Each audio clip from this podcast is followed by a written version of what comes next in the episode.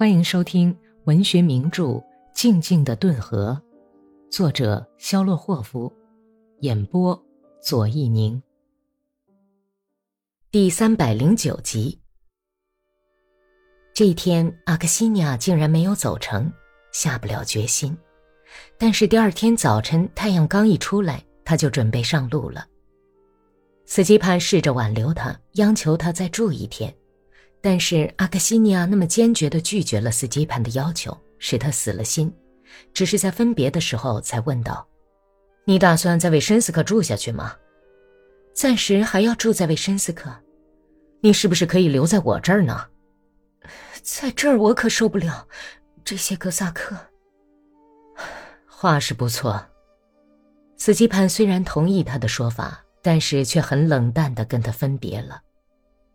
刮着强劲的东南风，这是从远方刮来的风，刮乏了，夜里风势减弱了些，但是到清晨又把里海以东沙漠上的热气吹来，吹倒了左岸河滩地上的青草，吹干了露水，刮散了晨雾，顿河沿岸的灰白色的山峰笼罩上一层令人气闷的粉红色热气。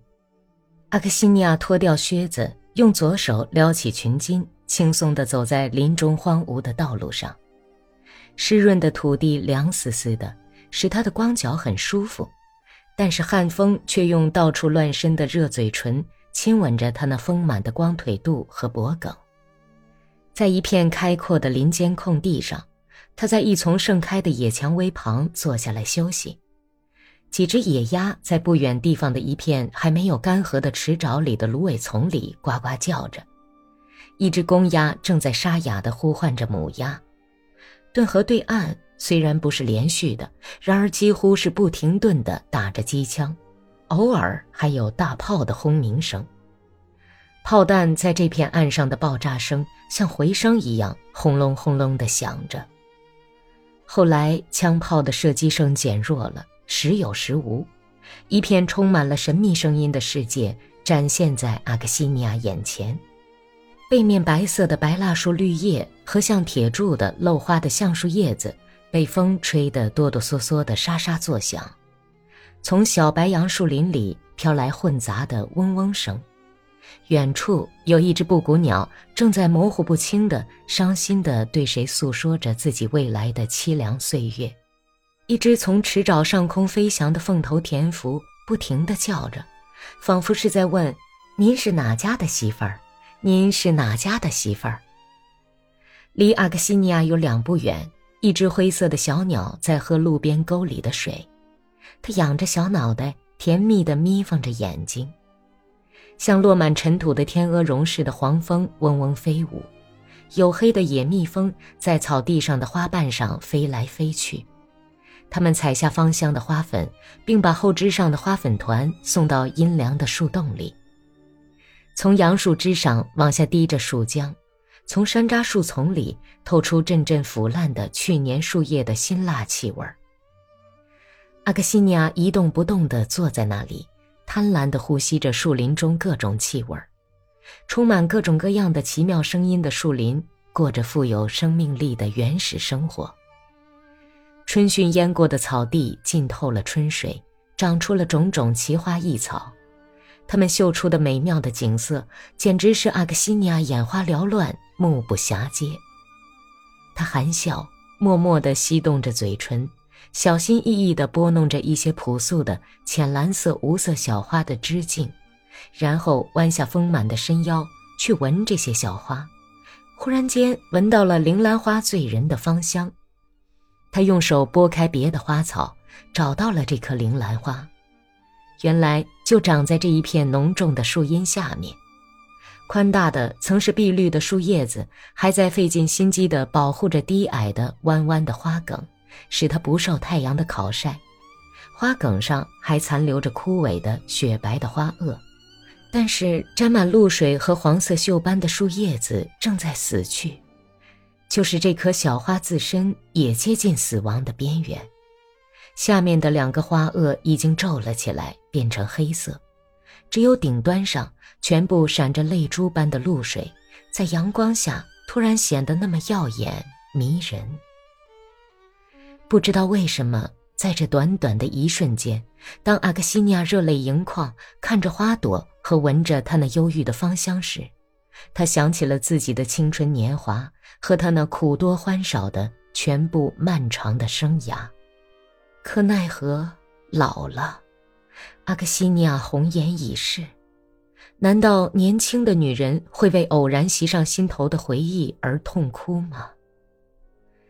他就这样趴在地上，把泪痕纵横的脸埋在手里，哭肿的、泪汪汪的脸颊紧贴在柔皱的头巾上，哭着睡熟了。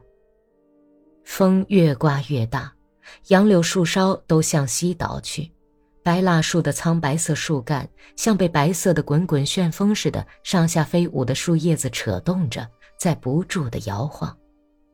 风吹到下面来。吹到花期将近的野蔷薇丛上，阿克西尼亚就睡在这丛花下。于是花叶就像一群神话里受惊的青鸟，振翅高飞，发出沙沙的响声，弄得红叶满地。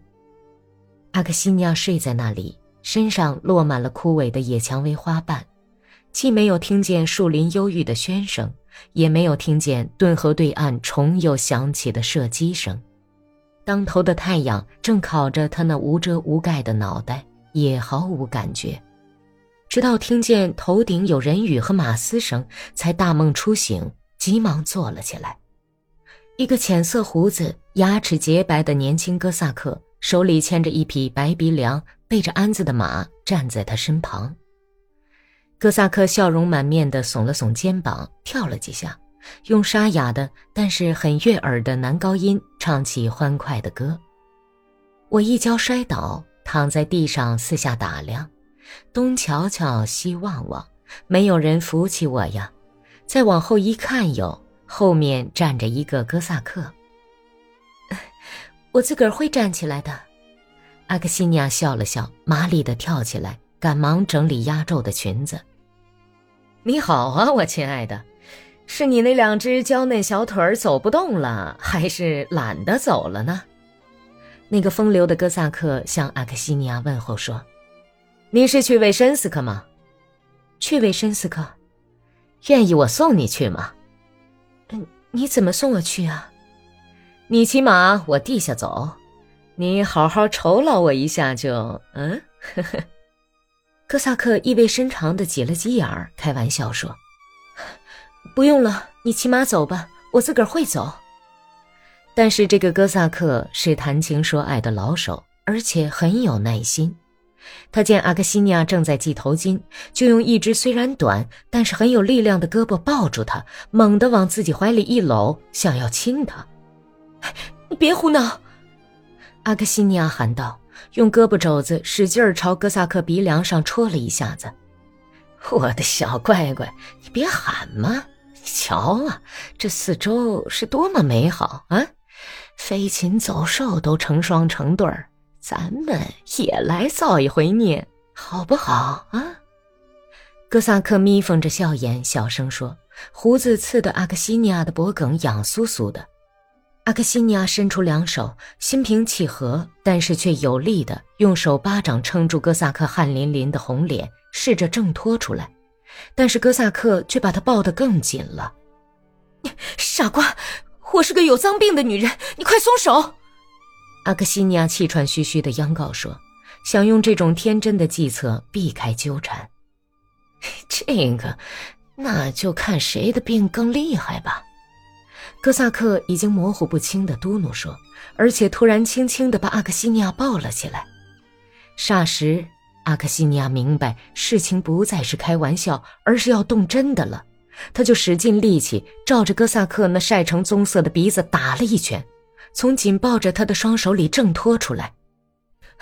我是格里高利买后夫的老婆，我看你还敢过来，狗崽子！我一告诉他，他会把你……